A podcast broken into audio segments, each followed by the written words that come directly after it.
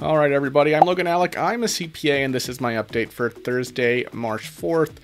Just real quick before we get into stimulus, another bloodbath in the stock market today. Jerome Powell doing his best, but he just cannot shake the spook about bond yields and inflation. But if you know me, you know I'm not sweating. I'm not selling. I stay the course. I love days like this. In fact, picked up some more goodies today in my Fidelity account, Vanguard Small Cap and Mid Cap ETS, because I am terribly underweight in small caps and mid caps. This is not investment advice, by the way. Uh, but if you have not seen my video on 11 places to get free stocks right now, check that out. Link right up here at the top of the screen, as well as in the description below. All right, let's talk stimulus. Schumer and other Democratic leaders were fine tuning the stimulus package into last night. Punchbowl News reported they were focused on a few hot button issues including stimulus checks for undocumented immigrants and details related to state and local aid. The Senate was originally expected to start debating the bill yesterday, but they didn't receive a score from the Congressional Budget Office, the good old CBO, until late last night.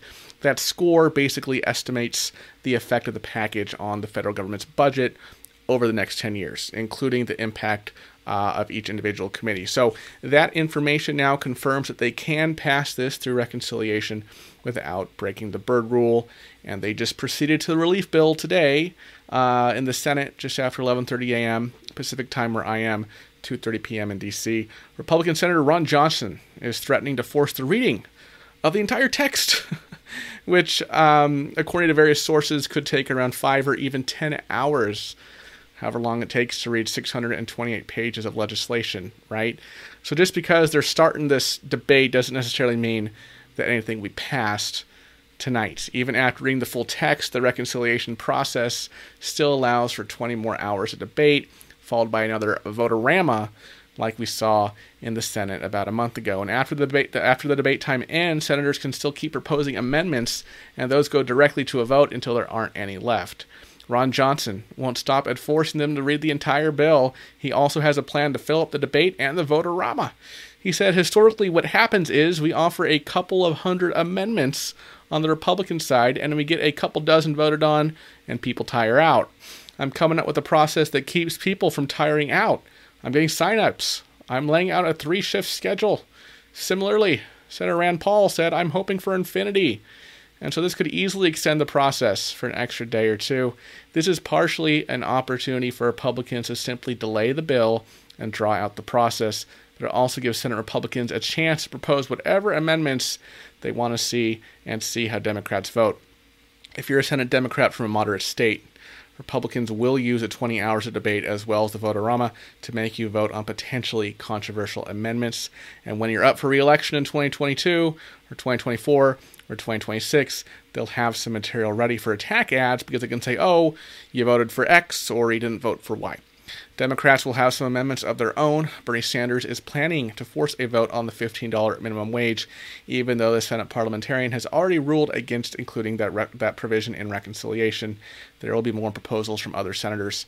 Chuck Schumer was very clear today on the floor. He said the Senate is going to move forward with the bill no matter how long it takes. The Senate is going to stay in session to finish the bill this week. So ultimately, this won't affect the main negotiations.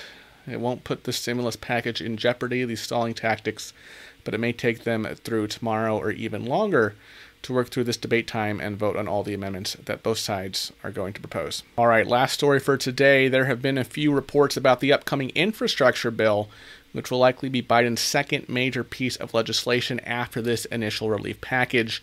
Biden and Transportation Secretary Pete Buttigieg are expected to meet with both Democrats and Republicans from the House Transportation and Infrastructure Committee to discuss the administration's policy priorities and get the wheels turning on that infrastructure bill.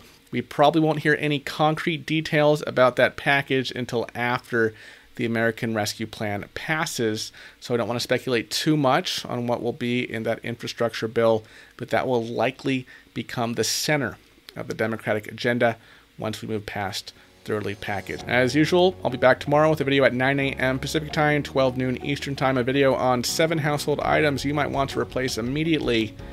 And then, of course, I will have an update in the afternoon with what's gone on in the Senate and any other movement on the stimulus. I want to thank you so much for watching this video to the end. I really do appreciate it. And I'll see you tomorrow. Bye bye.